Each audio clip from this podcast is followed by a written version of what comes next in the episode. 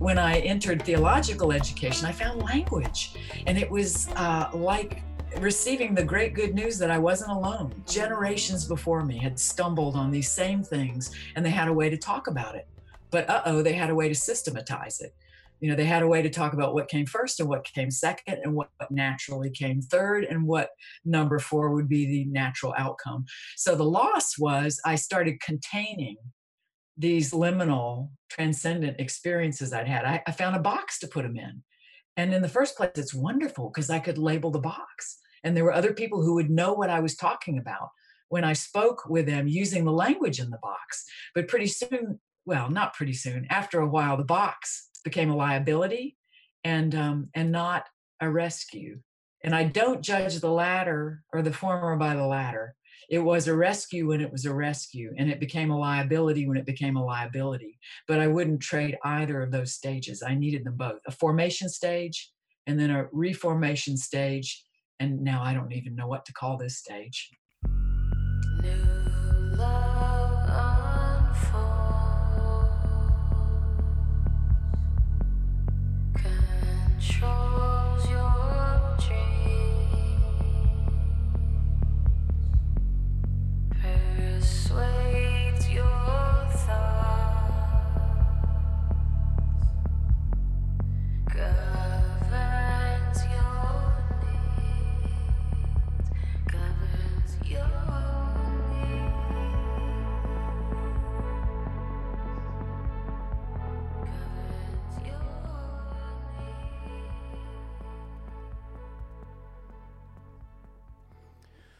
Welcome to The Sacred Speaks, and I'm your host, John Price. I hope today or some point soon you get the opportunity to do something a little irreverent and meaningful. My irreverence came in the form of going out on a school night. So about seven hours ago, my wife, Leela, and I were really enjoying the the music of Jim James of the Heights Theater. There's something about that uh, concert experience. It's a religious experience uh, with the collective, to be with everybody and just having our minds taken by um, w- amazing music. uh, and speaking of amazing, I'm excited to be preparing this episode for you today with Barbara Brown Taylor. And uh, I'll I'll give the bio of Barbara in a bit. I'm just excited to um, to be connecting a loop here because my first exposure to her was uh, years ago when uh, Leela and I were on a road trip, and we listened to her audiobook, Learning to Walk in the Dark, and it was great to read both that again, but connect with her newest work, Holy Envy, which we'll be talking about today. And uh, I'll just go ahead and introduce Barbara right now, for those of you that don't know her. You can look her up at Barbara Brown Taylor, B A R B A R A B R O W N T A Y L O R dot com. Barbara Brown Taylor is a best-selling author, teacher, and Episcopal priest. Her first memoir, Leaving Church, won an Author of the Year award from the Georgia Writers Association in two thousand six. Her next two books, An Altar in the World, two thousand ten, and Learning to Walk in the Dark, two thousand fifteen, earned places on the New York Times bestseller list. She served on the faculties of Piedmont College, Columbia Theological Seminary, Candler School of Theology at Emory University, McAfee School of Theology at Mercer University, and the Certificate in Theological Studies program at Arrendale State Prison for Women in Alto, Georgia. In two thousand fourteen, Time included her on its annual list of most influential people. In two thousand fifteen, she was named Georgia Woman of the Year. In two thousand sixteen, she received the President's Medal at the Chautauqua Institution of New York. Her fourteenth book, Holy Envy, was released by HarperOne in March two thousand nineteen. Barbara, thank you so much for this conversation. I, uh, I'm grateful. So a couple of notes. Uh, tonight, I'll be teaching a class with another participant on this uh, on this podcast, Rabbi Ariel Schulclapper from episode eighteen. And if you're in the Houston area, come by the Jung Center. It is our second of four classes, and you can come and jump on in. We're looking at interpretive frameworks in um, in in scripture, but also in literature, and and really it's about ways to view reality, and we're borrowing from a number of different interpretive frameworks in um, in studies, both both literary uh, and also religious. So come on out to the uh, to the class if you can. Another offer is that uh, Doctor Mauro Ferrari has put together a wonderful group of folks that actually includes a number of people from this podcast. Uh, Jeffrey Kripal, uh, last episode, uh, w- uh, Juanita Rasmus. And it's a group of individuals coming together to explore uh, transforming the mind and spirit. It's an exploration of creativity with Mauro Ferrari and Maestro Patrick Summers. This is a, f- a fascinating experience. I think for all involved, we're, we're going to be um, both really eager to participate, but also eager to watch others, because it's this large group of people that are all going to be exploring um, or presenting their various ways of connecting with the creative, with their creativity. Um, so the the listing from the uh, Houston Grand Opera's website, you can look at up at houston grand opera dot org. It's uh, an exploration of creativity with H G O's Patrick Summers and Doctor Mauro Ferrari, and invited guests who will discuss the various components of creativity, including mathematics, science, visual art, music, mysticism, and mental health. You can buy tickets on the Houston Grand Opera's website. It is May twentieth, twenty nineteen, from seven to nine p.m. at Match four Theater at thirty-four hundred Main Street, Houston, Texas. Rodney Waters and I will be performing a song and uh, and enjoying everybody else there. Oh yeah, let's get into music. So today's music, you heard a little bit earlier from my friend Patrice Pike, and I've been ready to use her stuff for a while, so I'm glad to bring it to you today. The first bit is a song called Babylon off Live and Then Some from two thousand eleven, and at the end of the episode, hang around, there's a full track from her. Uh, it's called The Calling off the album The Calling twenty thirteen, and you can look her up at patrice pike dot com, P A T R I C E P I K E dot com. Thanks, sis. I'm uh, I'm excited to use your material. Uh, and Modern Nations music, the theme music for this podcast is from Modern Nations, my friends Toby and Nolan. Thanks, guys. You can look them up at Modern Nation, modern nations music dot com. For information about this podcast, you can look it up at the sacred speaks dot com. And if you like it, please go on to all the all the stuff. Get on the stuff. Get on the social media stuff um, and all those various sources, and like it and share it. Sharing it, I think, is the is the best thing to do. Uh, and I'm grateful for you listening. And um, for now, we'll leave it there.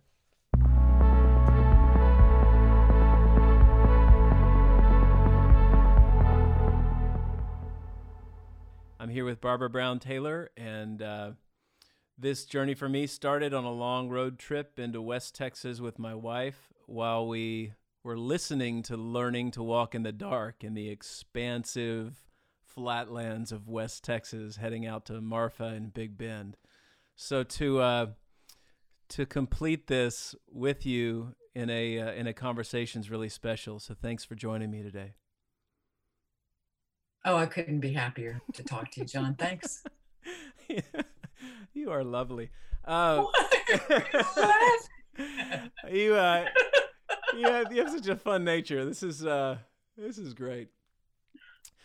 Uh, so, as I said earlier, I, you know, you've been on this book tour. You've been doing a lot of thinking about these uh, these ideas, and certainly religious, deep religious questions for a long time, and I, I tend to want to start at the beginning wherever you feel comfortable going, because I think laying some of the groundwork for why it is you're interested and thinking about interested in these things and thinking about them so much.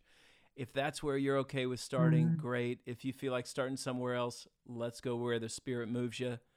So my my my tendency to to um, to begin these is to say, where does this begin for you? All you have to do is define this, and I'm ready to go.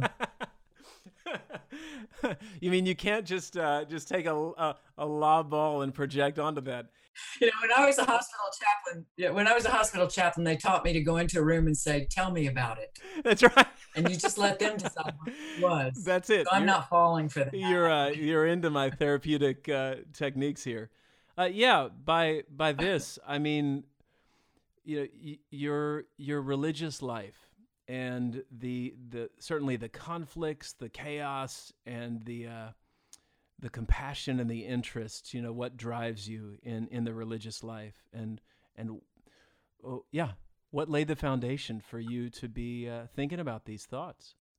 The only problem with my answer is it won't match the answer I might have given yesterday, but life is the process, right?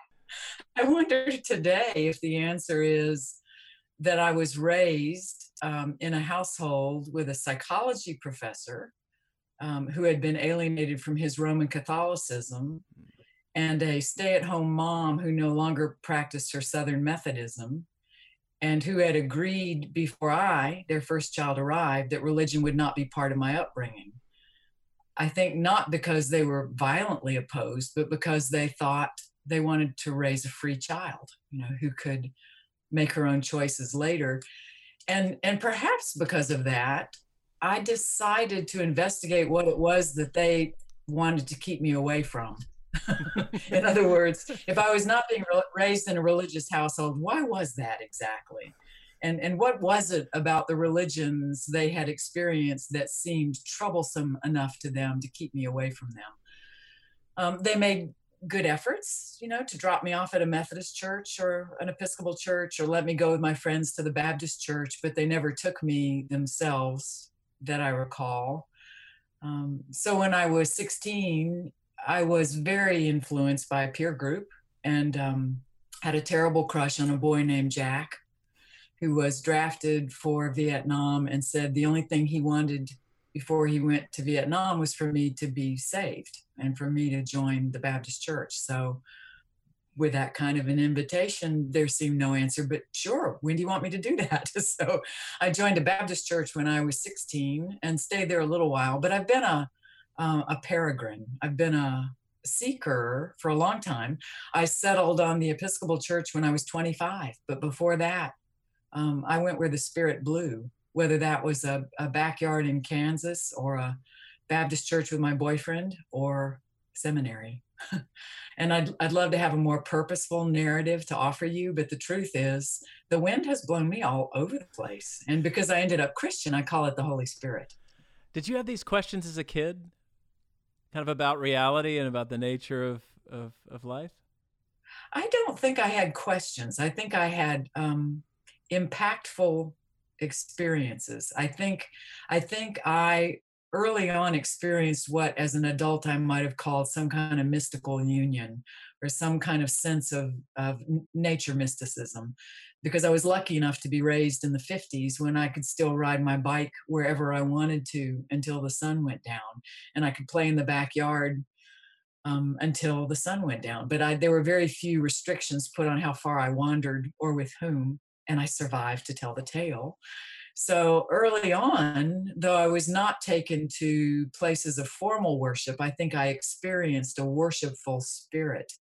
Um, at all the usual human places, sunrise and sunset, and when fires were burning, and, and when birds flew overhead, or when a hawk seized its prey. So that seems to me like the kind of natural, sacred experience that's available to most people. And it's why so many people say, I don't go to church, I just worship in nature, because that's the one that's there for everybody, literate, illiterate, educated, not, doesn't matter. Uh, oh, you know, the sunset, the sunrise, the hawk, the waterfall is there. So I think that's where I got my start. And later I learned theological language for a lot of that, which was both a gain and a loss. Ooh, say something about that. What do you mean, gain and a loss? Well, when I became Christian, and, and actually I can locate several times I became Christian. I became Christian devotionally before I became Christian intellectually or mm-hmm. um, academically. And the second awakening was actually the more salvific awakening for me. The devotional was wonderful, but I don't know, I'd been raised in a household that was full of thought and full of Shakespeare and full of classical music and full of critical thinking. So in some ways, devotional Christianity left me a little bit uh, at, at a quarter of a tank full. So w- when I found intellectual Christianity in college, I learned theological language. And the gain part was that I gained language to talk about some of the basic human experiences mm-hmm. I had had. Transcendence, that wasn't a word in my vocabulary list. Liminality, never heard of it before. But when I entered theological education, I found language. And it was uh, like receiving the great good news that I wasn't alone. Generations before me had stumbled on these same things, and they had a way to talk about it. But uh-oh, they had a way to systematize it. You know, they had a way to talk about what came first and what came second and what naturally came third and what number four would be the natural outcome. So the loss was I started containing these liminal, transcendent experiences I'd had. I, I found a box to put them in. And in the first place, it's wonderful because I could label the box. And there were other people who would know what I was talking about when I spoke with them using the language in the box. But pretty soon, well, not pretty soon, after a while, the box became a liability and um, and not a rescue. And I don't judge the latter or the former by the latter. It was a rescue when it was a rescue, and it became a liability when it became a liability. But I wouldn't trade either of those stages. I needed them both, a formation stage and then a reformation stage. And now I don't even know what to call this stage. To learn what you need to learn and then forget all you learned. Isn't that sort of the way? Yeah. You know, sometimes people talk about mysticism, which is a difficult piece of language in itself, but I think that's the pattern. You learn the way, and then you forget all you knew about the way, and then you you you are back on, I think, the way again. I don't even think it's a new way. It, it's the way, it, and it always has been, but the ways human beings think about it and respond to it can change pretty dramatically over a lifetime. Well, and I want to pick up on that in a bit, because mysticism is a a big interest. But to to back up even a bit, you you were talking about how your parents were looking to raise a religiously free person, you know, to make her own choices. And what's your theory or idea about what they were responding to in their own histories to be able to? I mean, that's that's an interesting approach to say, "Ooh, gosh, we don't want to feed you this. We want you to discover it on your own." I think for my father, it was clearer. He was raised in Sioux Falls, South Dakota by a pretty strict Catholic family and was given a Catholic education um, by uh, religious people he perceived as punitive. Punitive and censoring and altogether wanting to lop off every part of him that didn't fit inside Catholic doctrine. So his injury was young and early through Catholic schooling. If I if I spoke for my mother, it would be just a lot of tragedy, you know, enough tragedy in her family that she inherited like minerals in the water, uh, losing her brother, her only sibling, when she was five and he was seven to some mysterious then blood disease, and watching her father and mother both fall into profound depressions. You know, so I think whatever religion she received had to go up against a God who had let her brother die unreasonably and young. So I'm not sure how serious, you know, a Christian she ever was. Um, there was so much sadness in her family that I think sometimes the melancholy I now am grateful for, you know, came straight to me in the womb from her. Uh, so that, you know, may give some whiplash. The melancholy you're grateful for. Oh, yeah. Is that kind of what you're getting at in Learning to Walk in the Dark? There's certainly a strong theme of that in there. I think every book I write is the book I need to read, but I can't find it anywhere, so you write it instead.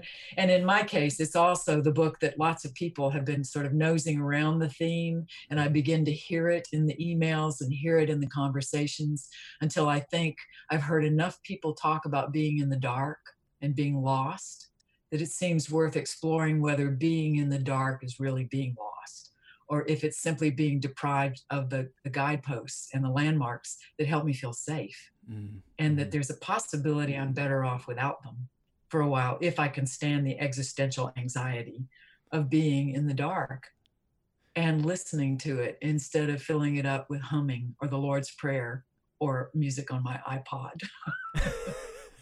so, so yeah, it has seemed to me, you know, as a, a person who's probably not clinically depressed, though I know something about that, but a person who is um, genetically melancholy, you know, culturally melancholy.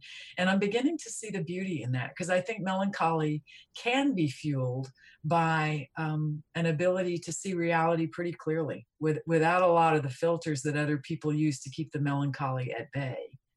It also seems to me, though, that there is a kind of melancholy breaking through in the culture right now that is undeniable. It right. comes out as anger. It comes out as violence, but I think it's deep sadness and, and huge fear. So it, it seems like a good idea to befriend it in some way and see what lesson it has, um, even as I learn how not to, you know, live in melancholy twenty-four seven, because then nobody wants to be married to me at all, or be my friend. Yeah, but you're you're you're spot on to that. We know in uh, in research that people who are a little bit more on the scale of depression tend to rate their public speaking more in line with uh, with how the audience rates their public speaking. But those who are uh, optimists tend to inflate their their sense of uh, of what they did. Yeah, I'm always waiting to be fired. By whom, I don't know. I'm just always waiting to be fired. So. That's that imposter syndrome that so many suffer with. Yeah, and somebody used to think it was a, a women's problem. It's not. I, I know so many people with imposter syndrome. Hard gender does not even come into it. Yeah, and it, it's correlated with expertise. The more Is it the more really? you become an expert, the more you tend to suffer with imposter syndrome. Well, that's easy. Isn't there a cliche? The more you know, the more you know what you don't know. That's right.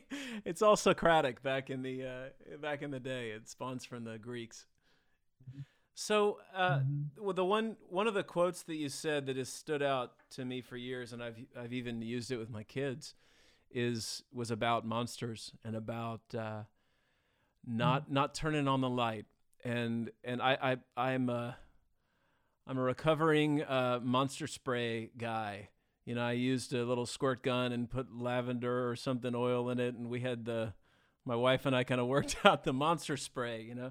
And and years later, thankfully, I had stumbled into your book, and I immediately changed a lot of my orientation to my son's fears at night, which which were to, to, as inspired by this question that you asked, which was something like, we need to not Uh, what what would it be like if, rather than turn on the lights, we asked what color is the monster's eyes?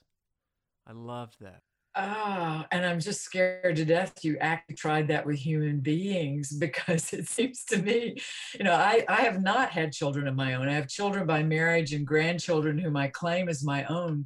And I think there's something, you know, super Jungian and superhuman about about projecting that monster out there. And, and I'm not sure early on, because I don't know developmental psychology, but it seems to me that may serve a purpose. Yeah. But I did, as I thought back to myself as a child, I did wish someone had explored that with me, though honest to goodness, the monster spray would have just made me your adoring child forever if you had used, but the problem is you had to follow me around the rest of my life with a monster yeah. spray, you know? You get your and holster all the time, you know, it, it, it grows. It, That's it, right, for the whole rest of my life. Well, I'll share a story. I'm sure my son will go, oh my God, I can't believe you shared that. But when he was younger, and I was inspired by this, what are the, what color are the monster's eyes?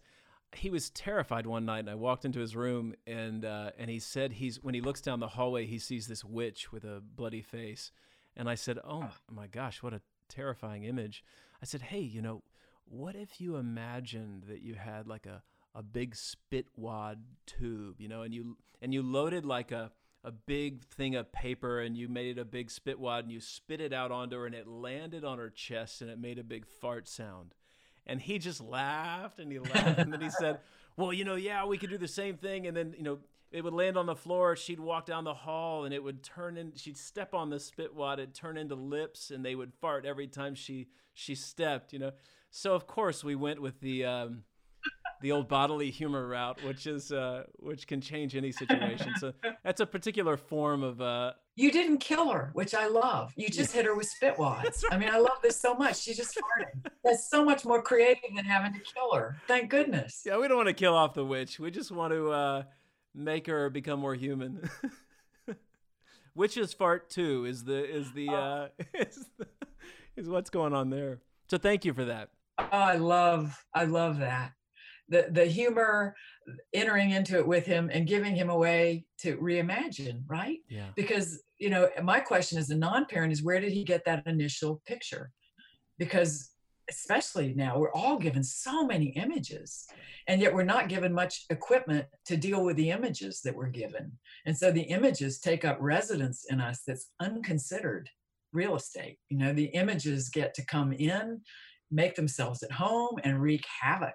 Yeah. Um, if, if they don't in some way come up to the level of parental play or monster spray or witch farts. I mean, that's just a wonderful way to make an image, you know, an image that came in unbidden, but you found a way to play with it that made it livable, right? Part of that is the, you know, we've, and I think to your point in, in the book is that we have uh, materialized words like imagination and fantasy, and they've been relegated to, you know, some kind of something false and something that we need to write off and, and minimize. And then the entire endeavor, well, I, my takeaway from that book that I think was just a, a really wonderful reminder is that we, to use your term, we need to reimagine how we imagine what our imagination is. And that all of a sudden changes what's, what's possible in our lives. And we don't find comfort only in material, light bulbs and air conditioners and, uh, you know, our bank accounts. Mm-hmm. But th- there's something radical about kind of being alone and walking down a, uh, you know, that that long long driveway of that example you used of, you know, the the boy taking the milk all the way down, which is terrifying. But he faces up some demons that are really resting in his in his own heart. And later credits that as how he learned courage. That if he hadn't been given something hard and frightening to do, he would never have learned to be brave. Yeah.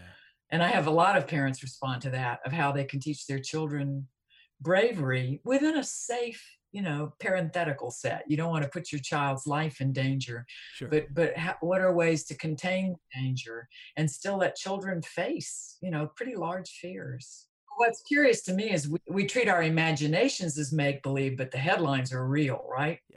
The headlines are real. The news is real and the facts are real, but our imaginations, and yet, given what you do and given what I do, our imaginations are where reality starts. Yeah. Or it's certainly, you know, what reality is always measured by is the power of these images, what it is to be human and who is that person I'm I'm with and what is life about. So the imagination is vastly underrated.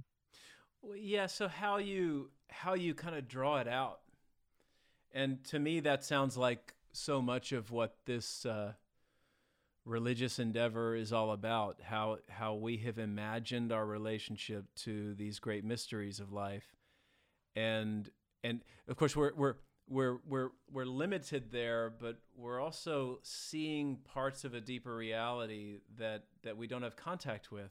And I, and your your the the first book that I read of yours, Learning to Walk in the Dark, uh, you know, I had been through some deep reading with Jung, and of course it's your personality. You have this incredibly engaging way about you, and the way you write, the the imageries that, that you use, that the words you use, the imagery that's evoked is is uh, you, you can feel it. And and I had, because mm-hmm. we were driving out to West Texas, we listened to it, and so it was your voice too, which was great. I um I, I was very thankful mm-hmm. to kind of get into your experience like that and figure out how you made sense of some very, very deep um, content like evil, and and mm. and helped helped it become something that was really digestible and and, and even playful and loving. And again, I, I was I was grateful for those words you were using, and and certainly the imagery that they put forth in my mind. One of my very best literary friends said, you probably need to qualify what you mean by darkness, because for you, darkness is like reading a good book by a low watt bulb. So you probably need, you know, to put that out there for people that you really, you know, are not living in a war-torn country, and you're not a double amputee, and there are, you know, a lot of kinds of darkness you know nothing about.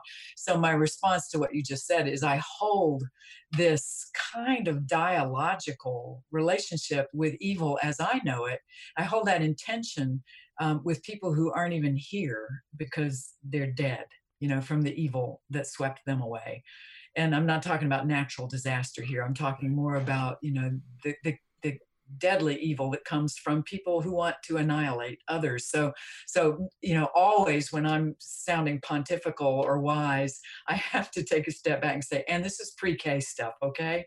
And, you know, so, so darkness in my life is very qualified darkness, but even a taste, to learn how to, how to respond to even a taste, I have confidence helps you deal with a larger taste and a larger taste, you know, so that with some luck or grace or whatever you want to call it, um, you can get into something that is um, not quite as fearful or oppositional when what seems evil, you know, comes towards you, because it means to dismantle you, right? And some dismantling is deadly and some dismantling is blessed. And learning the difference between the two is probably the trick.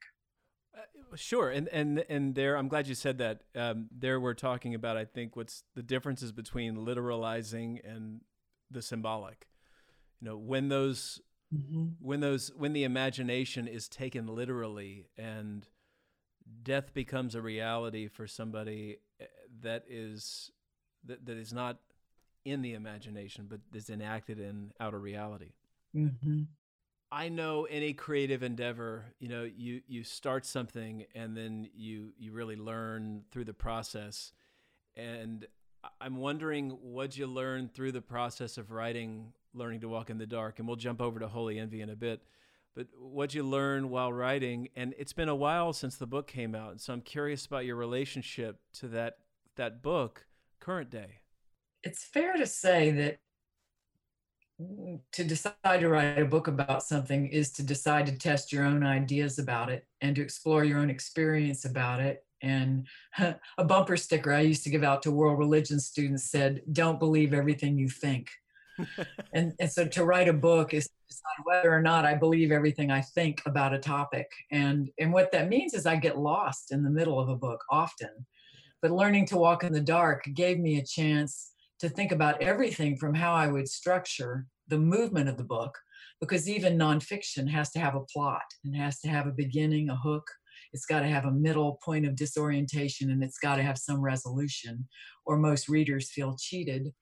You know, so even deciding to cast that book in terms of the, the phases of the moon, you know, from a, a, a no moon to a sliver moon, you know, up to a full moon, back down again. Uh, was a process of discovering what that cycle felt like in my own life. So the book was a process of exploration and of finding places, especially where my ideas about darkness did or did not land with feet in concrete reality. So I tested out caves and tested out, you know, nights in the dark with no electricity or distractions, and, and tested out pretending to be blind, though I'm not blind, you know, but to test out different experiences of darkness, to see how the concrete reality matched up with my rich imagination about darkness. Uh, and, and it was a satisfying book to finish. The surprise was when, you call it anything you want to, when life, destiny, or God said, "That's an interesting book. Let's see if you really mean it or not." And then gave me more darkness than I had had to deal with, you know, in the form of a sister with stage four tongue cancer, you know, for whom I became medical guardian, and a mother who fell into dementia. And, and it was a, a really kind of astounding coincidence to have written a book on learning to walk in the dark and to find myself so walking in the dark that uh, I don't even know if I would have written a sequel, because it would have been too sobering for anybody who believed the original volume of what happens when, you know, fuller darkness and fuller darkness and fuller darkness descends. It's enough to make a person melancholy, yeah. You know, to get a, a full uh, dose of the things that can happen to ordinary people. So, so that seems fair. That seems fair of life or destiny or God to say, oh, let's see, let's see how that's walking around, and, and to discover that there's always more to learn, always more to learn, and maybe not learn. There's, there's always deeper to go. There's always further to fall. There's always further to test, you know, your trust or your confidence in what experience teaches.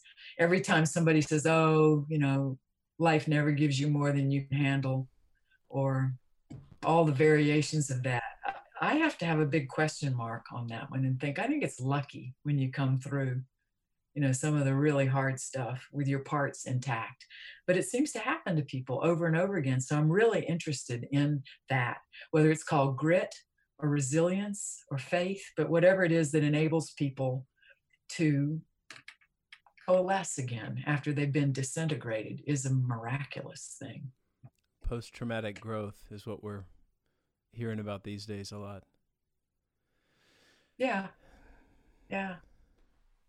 Yeah. My, I had a professor of mine once say when I was in crisis that, uh, you know, when, when the crisis hits, it's like the, the nice walls of life that you've built just explode, and you're, you're, disoriented and in disrepair. And it's one of the reasons why Dante Dante called mm-hmm. the devil dis disillusion, disorder, mm-hmm. disrepair, and uh, just huh. s- completely separated. And then, and then she said to me, but then you get to put the bricks back together in a way that serves you in a new way.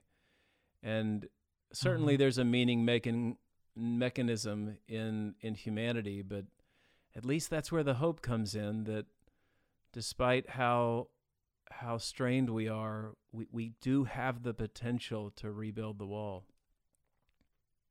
if we survive. Yeah. And and that's my only full disclosure caveat is I've noticed exactly what you're talking about, the miracle, you know, of putting, of of reconstructing, of, of having the privilege of putting broken pieces back together into something like a pattern, something beautiful, made out of the old red piece that was broken and the old blue piece that was broken and the old green piece come together as some new stained glass thing. But you have to survive, you know, to do that. And some people don't survive. And I and I have to stay mindful of that, that that some people don't ever get that chance. But those of us who do tell our stories to give a light, you know, in, in dark places to, to people who aren't there yet, who, who are just holding on right now, just holding on, you know, with people like you and with people whom I've held on to when I cannot see three inches ahead of me. Uh, but the very fact that I can hear somebody breathing with me is really, really um, a great source of strength and resilience. So, so yeah, when, when we get the chance to put it back together, who can wonderful things happen, you know, and some people don't. And so how did you do it? It was really important to me in some of my more helpless times to maintain even the false confidence that tomorrow would be different, um, to trust a Buddhist teaching, you know, that, that change is inevitable. If you love what's going on, guess what? It's going to change. And if you hate what's going on, guess what? It's going to change. And that became a huge source of strength for me. Just the confidence, and sometimes it was fake confidence, that this would not last forever. And then, and also because I'm a pretty independent and introverted person, the most broken times I've had have been the times I've most come out of my shell to say, help, help.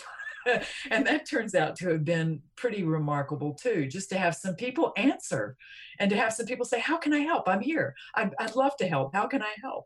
And some of them have been live and some of them have been on tape and in the pages of books, but that's an experience of community that a strong, independent, rugged helper, you know, doesn't get a lot of, because I'm usually the person people ask for help, but, but they were there when I, when I asked back. So that's pretty great. Thank you for that. So let's get uh, let's get academic after the descent. And let's we, do, man. Let's we, talk about theories. I'm curious about you. You left off where we left off earlier was about twenty-five, and it seemed like religion was coming more into the foreground. And uh, before we you know dive headfirst into the uh, the kind of pluralism and perennialism that we're going to talk about, I am curious about your formation, to go back to that theme we were talking about earlier, when you learn the language and you discerned mm-hmm. you out, out in your discernment process, you decided to become a priest. Would you talk about that for a bit? Yeah, sure. It's one of those, one of those, uh, tell me about it. Well, I should mention that, I mean, so much has happened since then. That was the last millennium. Let me point that out. That was the last millennium. But in the last millennium, you know, I went straight from college to seminary. So I was a, you know, twenty-something seminarian. And by the time I graduated seminary in nineteen seventy-six, that was the year that ordination became possible for women. Wow. So I hadn't even thought about it. It wasn't even a possibility. So nineteen seventy-six was, you know, I still didn't have any real vocation, no wish to become an ordained person, but I didn't know what to do with the rest of my life. So I taught horseback riding and I was a cocktail waitress with a degree from Yale Divinity School. Um, I could type sixty words a minute. So I finally got a job as a secretary, you know, at a school of theology in Atlanta. Right. And it took a few years. Um, w- soon after that, I was hired as sort of the weekend representative woman at a wonderful big downtown Episcopal church in Atlanta, Saint Luke's Church. And, and the, um, we call them the rector, which sounds like director, but the rector of that Episcopal church was just a great guy. And, you know, he sent me out to hospitals and put me in charge of youth groups. And I visited nursing homes and, and he, he'd give me a chance to preach from time to time, you know, some service nobody else wanted. I wasn't ordained. He just let me do this stuff. And while I was doing the stuff, I thought, I really like this stuff. I really like this job. I like you know, this larger life. I love these symbols. I love this language. I love, I love the the part where we all shut up and eat bread and wine and kneel and, and don't talk. And, and I love the singing. So I just decided I wanted to do something for a living that would let me do more of that. So that wasn't a call from God, right? That was some kind of functional call to ministry. Um, and then begins a very long process of, of beginning to learn the institutional barriers to a naive twenty-something who decides she wants to do that for the rest of her life. Then one discovers reality and, and, and learns what the hurdles are and how to clear the hurdles. And the answer is largely through stubbornness. When they send you away, you just keep coming back. And when they say no, you just come back again and say, are you sure? Is no still the answer? And then after about seven years, I got a yes. So I was ordained uh, in my early thirties. In nineteen eighty-two, so what would that have been? A good bit, a good good bit of time after I had graduated from seminary, which was a good thing. I needed to be calmed down and I needed to learn the realities. And though there was a lot of disillusionment in that about the life of ordained ministry, I was very pleased, you know, for many years to be able to function in that way. I, I just had a gold pass into intensive care. I could go into the deepest part of people's lives with a gold ticket and they let me in. Because I had a clerical collar and because I had been ordained and because, you know, my job was somehow not to deliver answers, but to mediate the divine. And people somehow thought I could do that. So it was a remarkable, you know, breath stopping, tongue twisting kind of privilege to be able to do that. So I loved it. It's a sentence like, uh, like what you just said. Oh, then we got to return to that. Uh, but there's something about what you just said. Um, that people believed you had some kind of ticket to the divine. And I think that's where wow. where people get surprised at that, because there I, I think we get into the issue with definition of terms, you know, that aren't, aren't mm-hmm. you know, questions like, aren't you supposed to be the the kind of uh, the vehicle mm-hmm. or the line to God? And and by saying what you said, I, I think people kind of go, wait a second, like, and and I, I hang out with a lot of priests, so I get to talk to them about stuff like this. And uh, so I'm curious, mm-hmm. what does that mean? And what were, what were your struggles like when you were, because because mm-hmm. back to your what you ended with was, and then you didn't. So I, I'm, I'm interested mm-hmm. if you could talk through some of your struggles as a priest and this kind of walking this relationship between what is divinity and the role that you're having to play for other people as priest? Let's go back to the gold ticket, because that was never to God. The gold ticket was never to the divine. The ticket was into the I C U after visiting hours, or the ticket was into the valet parking after parking was closed. The ticket was I had access to rooms I would not have been allowed into. I got a ticket into morgues. I got a ticket into emergency rooms. So that's the ticket piece. The ticket is not to the divine. You know, the, the, the church I entered, the Episcopal Church, Um, certainly entrusted me with what they called sacred orders, but the sense of the divine mystery is safe enough in the Episcopal churches I've known and loved that there's no ticket to God, none. You know, you enter it through the sacramental mysteries that surpass all understanding. So is that okay? Yeah. The gold ticket was I got access to people's lives that, that other people didn't get. You know, nurses and doctors maybe, but clergy, you know, I could get into places, I could get into jails, I could get into death row, I could get into places nobody else could get into. So that was the, the incredible part. Now, once I landed in those places and was lo- looked to for some kind of wisdom, you know, about how to be in those places, that's where it got tricky. Because um, I began to see my role as sort of, I don't know what, lightning rod? I mean, all, all I needed to do was hold still and be a piece of, you know, conductive metal so that, you know, the hospital bed in the heavens, you know, had some little conduit that went through me, but it didn't have a lot to do with me. But I, I like to think that in some cases, people were just kind to the poor helpless chaplain who came into the room until we got some kind of relationship going, so they wanted me to come back. Uh, so, so I just want to be clear. I've never in my life believed I had access, clear access to the divine. I will always be the oyster at the bottom of the ocean bed, looking up at the ballerina, the divine ballerina on the shore saying, how does she do that? So, uh, you know, the divine's beyond my imagining. Now let's get to the, what was the, there was a middle question in there. Yeah, well, yeah. So, so uh, then I would show up, the hapless thirty year old or the hapless thirty-five year old saying, now that I'm in this room, what do I have to say that isn't rote, you know, that isn't memorized, that, that isn't practiced or artificial or institutionally endowed, although it was, I wouldn't have been in the room without some institutional endowment. But that was, um, I don't know, somehow we got through, you know, most of the people who let me into their rooms, we got through somehow. But it seemed to have something to do with a third presence that just accepted our invitation instead of anything we did together. Well, that's that, uh, it reminds me of, if we can jump into Holy Envy, it reminds me of whatever your class underlined and italicized, the, the comment about genuine human relationship. And, and th- there is something about the theme of all the religions that is trying to support, in the, in the best of cases, it's trying to support the individual in becoming genuine. Uh, and sure. I, and it's it, I, yeah. I, I'm doing a study right now on um, on Dante's Inferno, and so it, it's coming up a lot for me. You know, the the lowest ring of hell is fraud, mm. and the isn't that something? It's it's fascinating, and so it's somehow saying that our biggest struggle and the last place through which we must descend is our struggle with authenticity and being genuine and creating genuine human relationships that support compassion and love.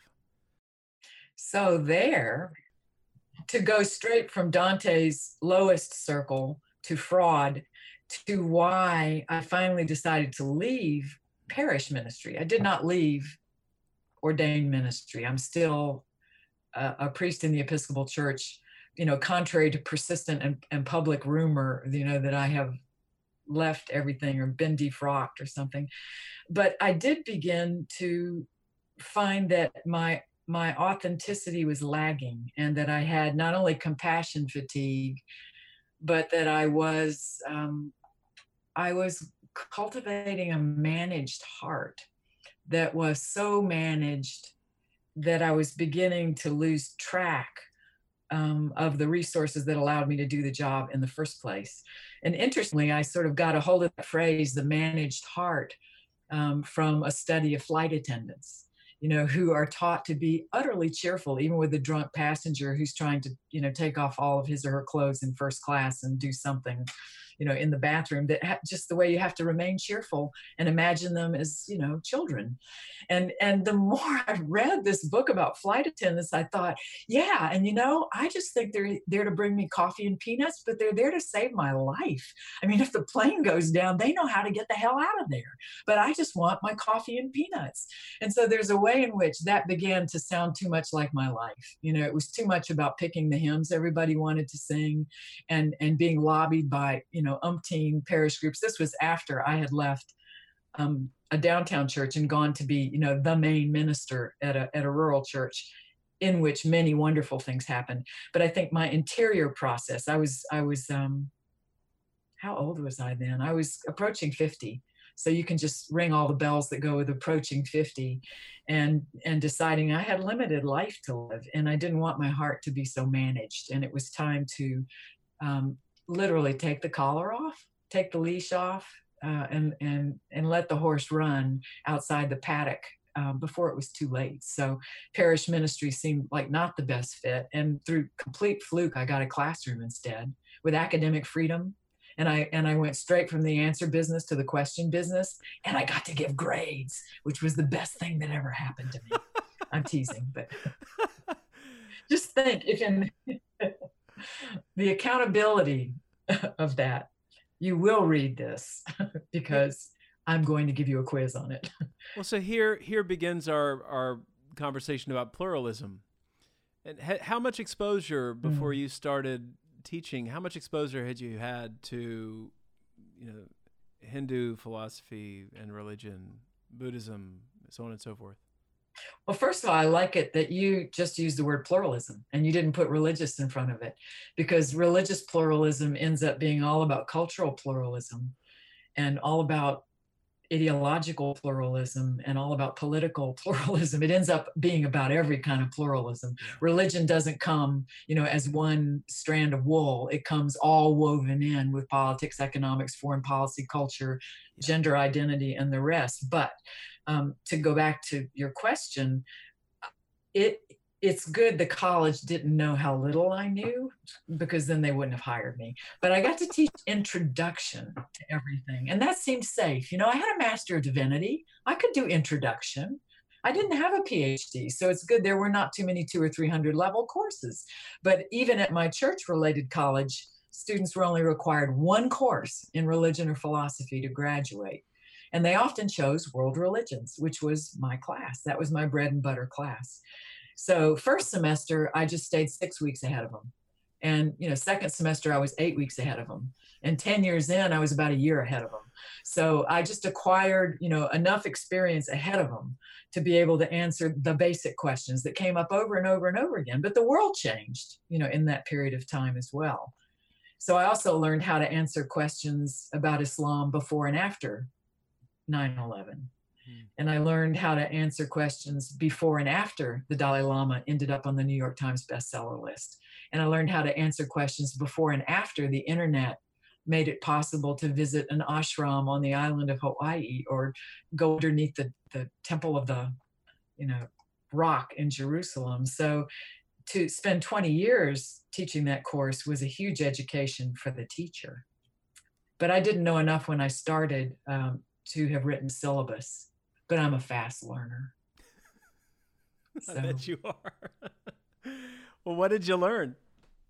You know, the, the truth about that is I learned as much about human beings and about the student-teacher relationship as I did about anything else. At, at first, I was so focused on content, mm. you know, getting across the content. The, the origins, sacred texts, central practices, and beliefs of five major world religions, so that it would fit into fifteen weeks and match our textbook. That's how I started.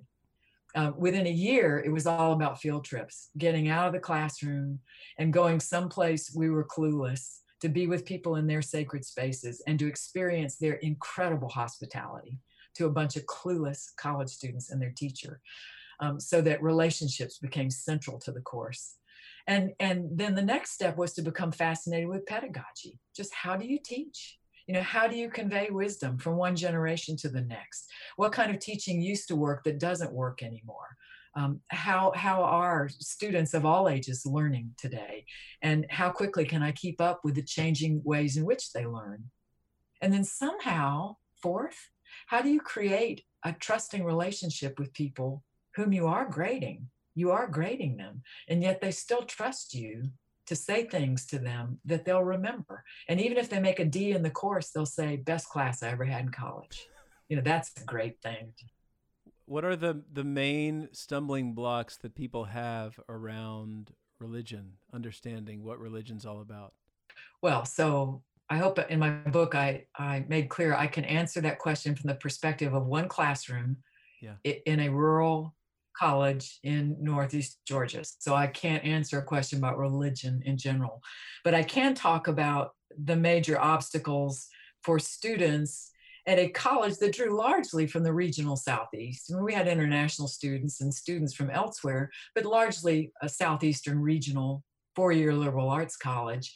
Uh, so we lived in what Flannery O'Connor once called the Christ-haunted South, which meant many students came in culturally Christian, you know, if not actively practicing Christian. And, and many of them came in w- with a faith that they'd stopped paying much attention to at age twelve. You know, when they got confirmed or bar mitzvahed, or at any rate, got their driver's licenses and didn't have to go to church anymore. Um, but many of them brought with them a fear of exploring other traditions.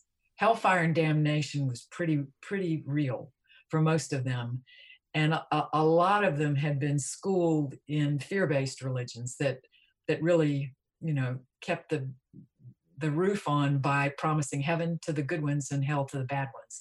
So I would say the major obstacle I faced all along um, was the fear of students who had a deep desire to learn more about people who were not like them, but who thought that meant they were sleeping around on Jesus and they were going to pay for it. Scary. One of the things that I I've even been thinking about this, but it's it's it's written all over your book, the differences between belief and practice. And t- to me, and mm-hmm. if I'm I'm making a leap here, but it sounds to me one of the things that you've tended to envy ha- has to do with the practices that and rituals that exist that put people into relationship with something deeper, rather than just be some question about what you believe or what you don't believe. What is holy envy, and why do why is this tendency to envy other traditions? Once we get exposed to them, why do we shut it down and judge it? And it sounds like you went through a process of really opening up in a lot of ways and learning from other traditions and helping others do the mm-hmm. same. And because holy envy may be an odd phrase to some ears, because it's a deadly sin, envy is, and to put holy in front of it, Um, is one of the reasons I was drawn to it. It's like divine decadence, you know, or good grief. It's a wonderful oxymoron. Um, and I borrowed it from Christer Stendahl, who made it one of his three rules for religious understanding, to leave room for holy envy. Mm. What I found with the college students I've described, and there were many others not like those I described, was to put holy in front of envy and to suggest that that might be a kind of practice they could use as they visited a Buddhist monastery or a Muslim mosque or a Jewish synagogue, that if they found themselves finding something lovely there, if they experienced the divine there, that was usually the scariest of all. You know, to see something holy there could frighten some of them. But somehow, as I worked that concept in class, you could hear this big sigh of relief, like, it doesn't mean I'm lost. It's holy. It's holy envy. You know, that there's a, there's a way to look across the fence at the neighbor's yard and see something lovely and admire it, and then look back at my yard and say, you know, there's some things I could straighten up around here. I'd like to get my rose bushes back in better better shape, or it's probably time for me to mow my lawn. And and granted, it was because we had beginner's mind. You know, when we visited other traditions, we saw the best. The news had given us the worst. Social media, Hollywood had given us the worst. And so when we visited places and discovered the best, Um, the way holy envy can work is, is you you come back to your own tradition with fresh eyes, you know, and, and a fresh wish to to recover whatever you saw in that other tradition, recover some sense of that in your own. And if you have no tradition, you know, you you adamantly, you know, claim to be a humanist or an agnostic or an atheist, I still found students so amazed to discover that the Hindu notion of karma required no deity, that you are accountable for your own actions and choices, you know, and several would write and say, I'll never forget that. I, I'm taking that on for myself, you know, I don't believe in God, but, but I do believe that my actions have consequences. So it was lovely to watch students be- become more at ease with finding something to admire in another tradition and realize that if they had one of their own, they could bring that back home. Um, and that it, it also wasn't going to kill them to visit the neighbors, you know, going to a mosque was not going to make them Muslim any more than going to France was going to make them French. I mean, they didn't have to turn in their passports. You know, they could get their passports stamped and come back home and, and talk about the great trip they'd been on. But it was interesting to see how many, or learn how many of their parents warned them hmm. against their open-mindedness, you know, who suggested they might not take any more religion classes. Interesting. Well, the the metaphor is funny, or that analogy about France, going to France and not becoming French. It's funny, and we can all say, "Oh, yeah, that that's a that's a good one. That that makes a lot of sense." But it's true around religions. There's a fear about um, even looking on the other side of the fence, and that creates this clinging to certainty, and. Mm-hmm. Well, this is a talk about a deep question, but what do you think is at play there around how people cling to their tradition so much? I used to think, I think I still think psychology one oh one should be prerequisite to religion one oh one so that people get some idea of how their own psyches work. Um, how projection and scapegoating work, you know, how uh, transference works, you know, idolization, because so much of that is at play. I think the safest way, though, for me to answer your question is to answer it personally. And, and it is how surprised I was as a person of advanced years to find teachings against idolatry or eating food offered to idols, or thou shalt have no other God but me, or no one comes to the Father but by me. You know, the, the early phrases of threat, of punishment, zoomed to my mind much faster than, you know, God is love, or love one another as I've loved you, or it's just interesting. And I think that is part, I mean, I've been taught that humans are much more tuned to threat because it can kill us, right? And we're less tuned to loveliness because that's not going to kill us. So maybe that explains why the verses of threat, you know, rose up to smack me in the forehead so fast, I couldn't even recognize where they were coming from. So I can only imagine that happens for students as well. You know, that, that the threat of punishment, I am about to become lost. Um, but there's a there's a, a higher level threat, and that is, oh my gosh, if I investigate that way of thinking, I may question my way of thinking. If I investigate that view of reality, I may begin to doubt my view of reality. If the Four Noble Truths start to sound right to me, is that going to be compatible with the gospel according to Matthew? And so that's a higher level of threat, I think, than just I'm going to hell. You know, I just made God mad. The, the higher level is, oh, I can see what's coming here. You know, my certainty is about to be shaken, and I don't know that I'm equipped for this. And and I don't know if I want to go there. I mean, that's like the, the map where beyond here lie dragons. Which was why the field trips were so wonderful, because when we got there, there were no dragons. You know, there might have been a gold dragon in front of the Tibetan Buddhist monastery, but other than that, no dragon. They were just like monks, lama, you know, llamas who said, excuse me while I turn my cell phone off, or I'd like to use a PowerPoint tonight. There were just people, you know, like us who, who were not dragons. Um, but you're asking a huge question. And I think every person who listens to us Um, could could stay up tonight and think about this. And what am I so afraid of? Why am I so afraid? And and in some places in the world, I'm afraid because my children and I could be taken away in the middle of the night, and never be heard from again. But you know, to most of the people listening to us, who I assume are pretty well-fed Americans, the fear is different. It's of a different quality, and it's about my certainty. It's about my safety. felt my survivability in every way, not just religiously. You know, I, I worry very much about violence right now being driven by the idea that they are trying to replace us, whoever they are. You know, we will not be replaced. You will not replace us. And I keep wondering who the you is and, and who the we is, but that fear of being replaced, of being supplanted, which is so often f- fictional. Well, and religion in, in seems world. to be an easy scapegoat for those personal struggles. Tell me about it. The sanctification, yeah, the sanctification of the fearful psyche, you know, or the sanctification of the threatened minority, or the sanctification of the threatened majority, which is what is so puzzling to me. I know in, in the part of the country where I live, Christians are dominant.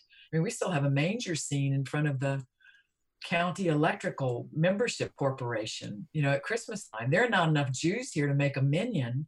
There's not enough Muslims to keep a halal butcher in business. And yet if the greeter at Walmart says happy holidays instead of Merry Christmas, that is a threat to my faith that the greeter at Walmart did not recognize it's Christmas. I mean, it's a very odd threat on the part of a majority, you know, a huge majority. And I'll tell you, I'll kill you, you son of a bitch, for speaking like that. If you say happy holidays to me one more time. Yep. So the, this uh, is your area of expertise, not mine. Well, you know, sometimes I feel like that, you know, scared thirty-year-old that has, you know, no idea what I'm talking about.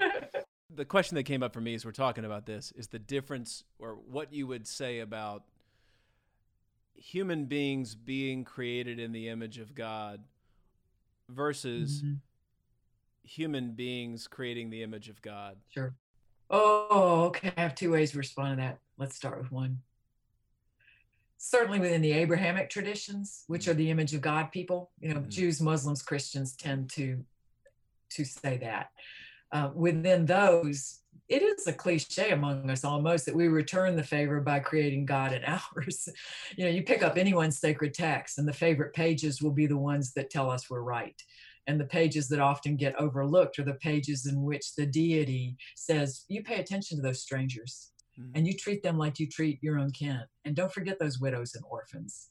And those sojourners in your land, you make sure they're fed. And those poor people, don't you take their cloak and not give it back to them by sundown. Those pages can be ignored, you know, but the pages that say, I'm on the right path, you know, I am God's favorite, um, those are the ones that give privilege. So we return the favor. You know, if we are made in God's image, we return the favor.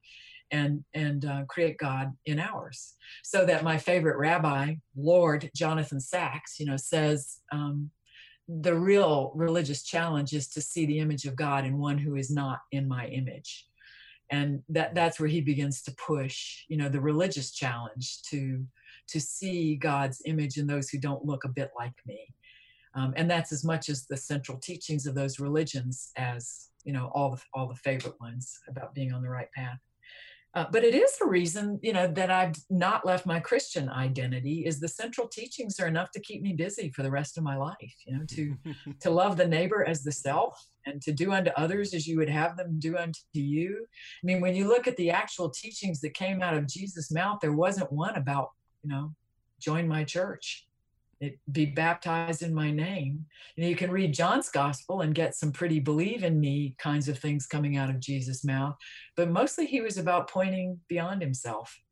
Um, and and that's that's the guy, you know, that can keep me busy the rest of my life with teachings about selflessness, about getting over myself, about taking the other's needs, wants, desires, and loves as seriously as I take my own. That's a lifetime's work. Well, and your point is really well taken about that being the domain of the psychotherapist. I'm teaching a class right now with a rabbi friend of mine, and I said something about the, you know, the, the critique of the spiritual but not religious community is that you have no kind of core ethic, and so the, they these folks may end up kind of projecting their own desires out there onto the world. And he looked at me and said, well, that's what we do in religion too, right? And I, I thought, yeah, yeah, that's that's great. So it shows up everywhere. It's it's always there. We're always projecting. And that's And that's uh, Jung wrote a paper mm-hmm. actually about the um, clergy and, and psychotherapy and where they separated and why they separated. And I I, I really appreciate your commentary about that, because it, it truly is so often an uh, uh, at least an an aspect of your own personal struggles that are reflecting back to you in your assumptions about the religious traditions, both your own and others. I truly believe that. And I don't know how that spiritual but not religious discussion went for you, but I find that a maligned community, especially when they're called the N O N E S, the nuns, mm-hmm. because they're not religiously affiliated. Um, because I... I see in them a huge yearning. And if they're shopping, they're shopping for exactly what you said. They're shopping for the worldview, you know, for for some kind of set of beliefs or practices that match match their, what shall we call it, interior reality, their intuited reality, their sensed reality, you know, and and when when one has not sufficed, when the language has died, the practices no longer carry life, they'll shop. They're going to move around, yeah. you know, so they may not have deep uh, mooring in a religious tradition, which I think would be helpful. It's why we ask college students to major in something. Why don't you learn to think deeply about one thing? Right. And that'll help you think deeply about many things. But if you think shallowly, if you minor in everything, you won't learn to think deeply about anything. So, you know, I'm somebody who thinks it's helpful to have a tradition, but I certainly know a lot of people in their twenties and thirties who haven't found home yet, or have left home and haven't found a new home yet. And uh, and I think that's, you know, a generation a lot of us are focused on, because they're reinventing religion in their time. And my guess is right. multiple religious identity is already here and is, is going to be more here than ever. Which really is wonderful about your commentary in the book about the Hindu, Hindu tradition.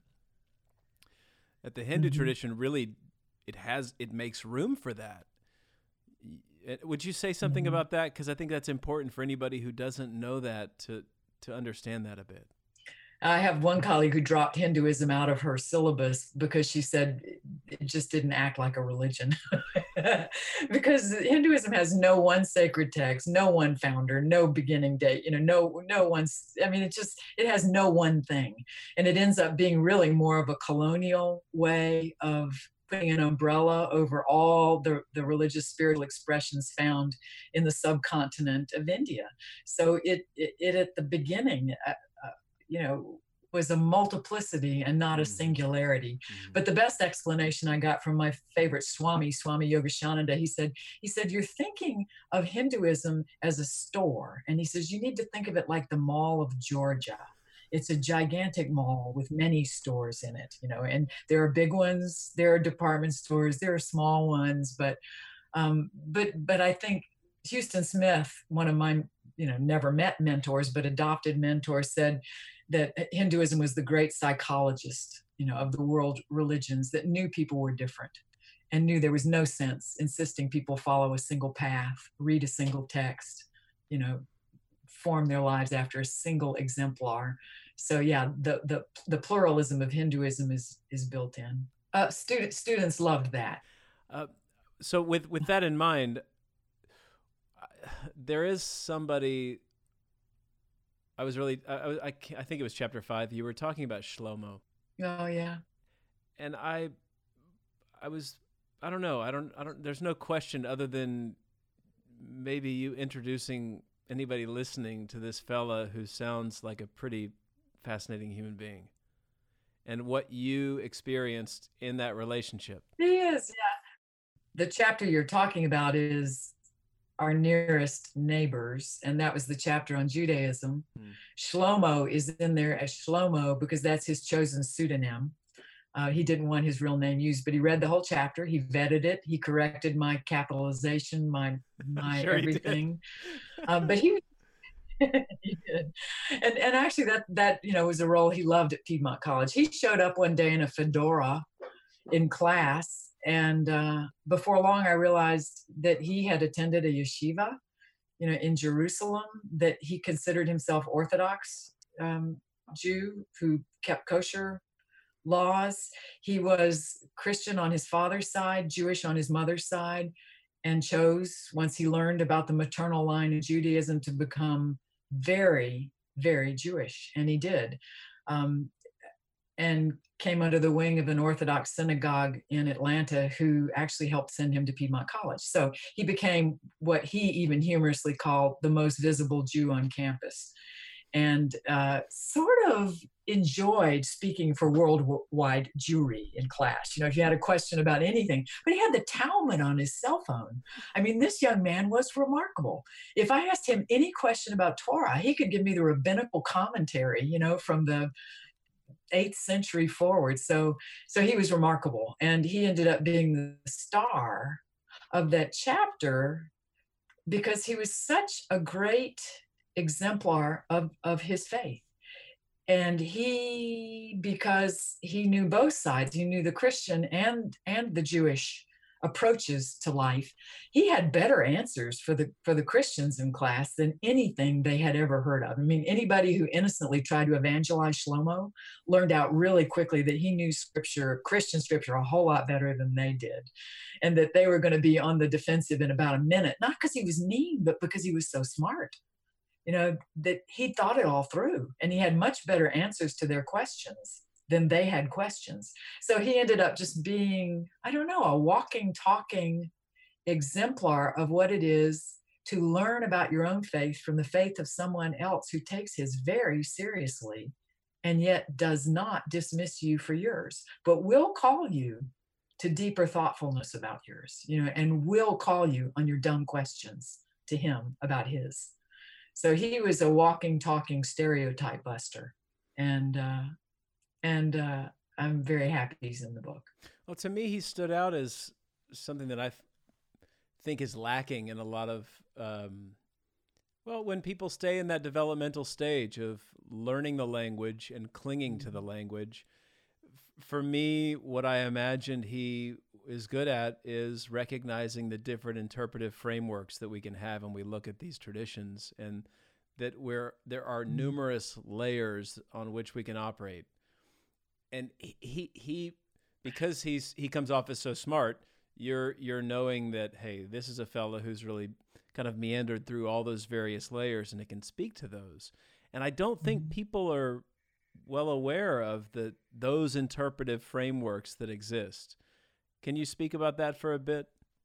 I can, and and my first reaction to what you just said is, is um, as a Jew, Shlomo was schooled in dialogical theology. You know, that's the whole rabbinical commentary, is rabbis in dialogue with each other, sometimes heated dialogue, but it's because they both care about what they're talking about. Mm. And, and in their arguing with each other over the meaning of the text, they come to greater and greater truth, you know, about, about the text. So he came into class with a dialogical approach to religion.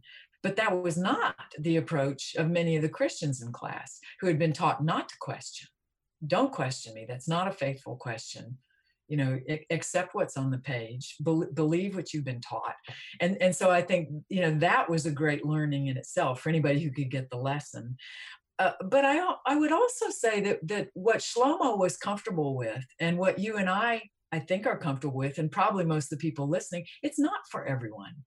You know, it is this this level of dialogue, you know, between, among, within faiths is not for everyone. I also have met people, but especially students, coming out of such traumatic childhoods, you know, such injured parenting situations, that our Father who art in heaven became their last best hope of becoming whole. And the Jesus who loved them enough to die for them can bring them to tears in the hallway of a college, you know.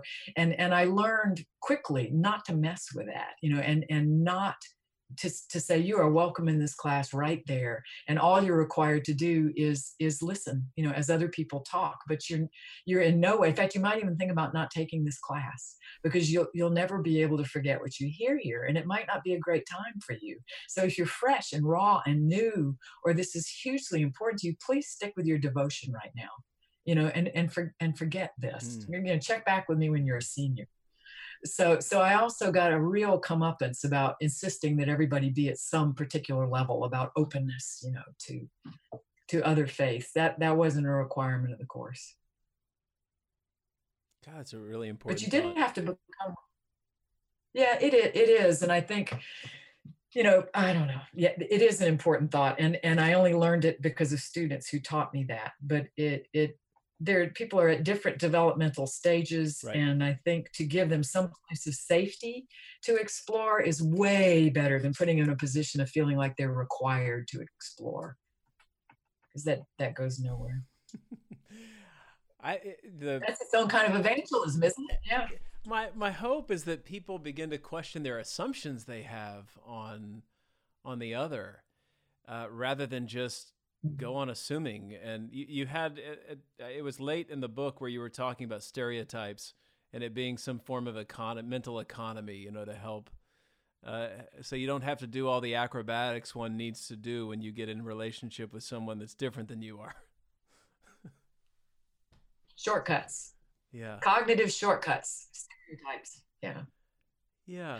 Yeah. You know, when we were talking earlier about whether it's the psyche, whether the kind of leave me alone with my certainty, leave me alone with my paradigm, whether that starts in the psyche or in the religion or in the culture, um, what is lovely to me is how life keeps pushing back at that certainty.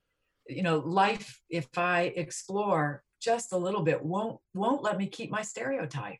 It will not let me have my certainty. You know, that if I'm paying just a little bit of attention, um, the conversation is going to be complicated every single day. So what becomes interesting to me is how do people defend themselves against complication? Is that too complicated a thought? But you know what I mean? I, I have so welcomed the complication of my thought. Uh, but there are people well defended against the complication of their thought. And I wonder how they do it. You know, how do they keep the complications out? Yeah, well, that that's not a, I mean, I guess it's a complicated thought. Yes, it's, um, but it, it it certainly underscores everything that we're talking about when it comes to encountering all these differences and where we are in the world, where we're, back to your earlier comment with internet, pre-post internet. What happens now that I can just use a search engine to watch a particular, uh, you know, imam or Buddhist ritual from the comfort of my own office, and I'm getting exposed to all these differences all the time if I have the eyes and the desire to seek it out. Mm-hmm. Yeah, I'm still grateful that I'm talking to you on a computer where I cannot taste anything, I cannot smell anything, and there's no body heat. And and you know that plus you know the the decorations on the wall. We can't do music, we can do visuals, but what I loved about about leaving the classroom with students was body heat, you know, other human beings and smells and tastes and the meal that the Sikh community had been up since ten a.m. cooking for us, and, and the, the butter lamps in the Hindu temple and the incense at the Buddhist monastery, you know, and, and the body heat, you know, the warm human beings who were there. I mean, ninety-nine point nine percent of it. Every now and then we get somebody cranky. But it, they were usually cranky because of the stupid question the last student group had asked them, you know, so, mm. but But there's something about these screens we depend so much on that are not embodied. They're still not embodied. I see you, but I have no idea, mm. you know? Um, I ha- I, I'm not in the room with you, and I'm so aware of not being in the room with you. So as wonderful as this is, it's not the same thing. Yeah. But it's being in the same room with people that softens me over and over again, and that complicates the conversation. And frankly, that just shuts me up. I just want to sit down and listen. I don't even want to talk anymore. Well, it's the uh, so. r- religious correlate to road rage. You know, it, it, we would never, we would never, you know, act that way on a street in New York City. But man, put me in a car, all of a sudden I, I'm acting in ways I would never act when I'm looking and smelling somebody. Yeah, yeah. There's a there, yeah. There's an accountability to being there in the flesh that uh, changes people. So. So, I think you've how are you doing, John? I, well, I, I'm certainly right now. I'm wishing we were in the room together and uh, and, and hanging out in person. so uh, I know we got to finish, and uh, and I'm curious ha- what what little thread is hanging out for you that we need to circle up on. Because this is called the Sacred Speaks. That's the, the rubric we're speaking under. And I suppose what I want to say, regardless of age or religion or no religion or whatever, of listeners, that the interesting thing about the sacred speaking is that the sacred also keeps silence.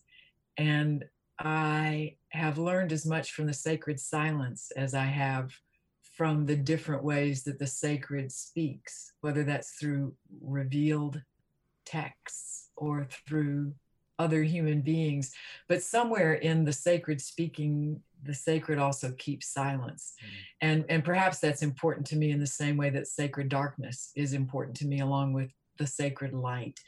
Um, but but I, I, I hope everyone who listens to us remembers that the silence is as sacred as the speaking, which is probably that thread we dropped earlier about the great mystics of the traditions, mm-hmm. you know, and that the ones who sit down to pray or meditate or be silent together often embrace each other more warmly in the lunchroom than the people who were in the other room talking about their theological concepts.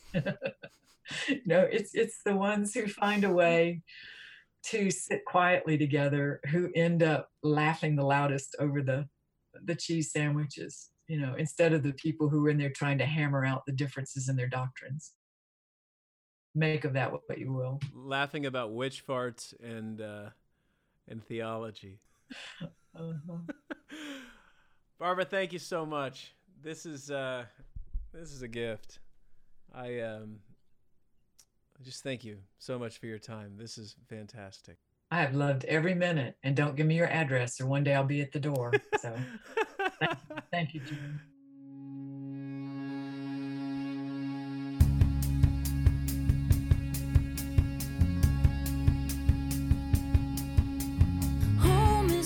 I never had for long, and hearts were things I didn't want to belong to, 'cause what's the point in belonging when you can't stay? And when the sun comes up, I'm not so alone. When you find my hand and you're holding on, when you ask me how do I feel, it's a beautiful tone.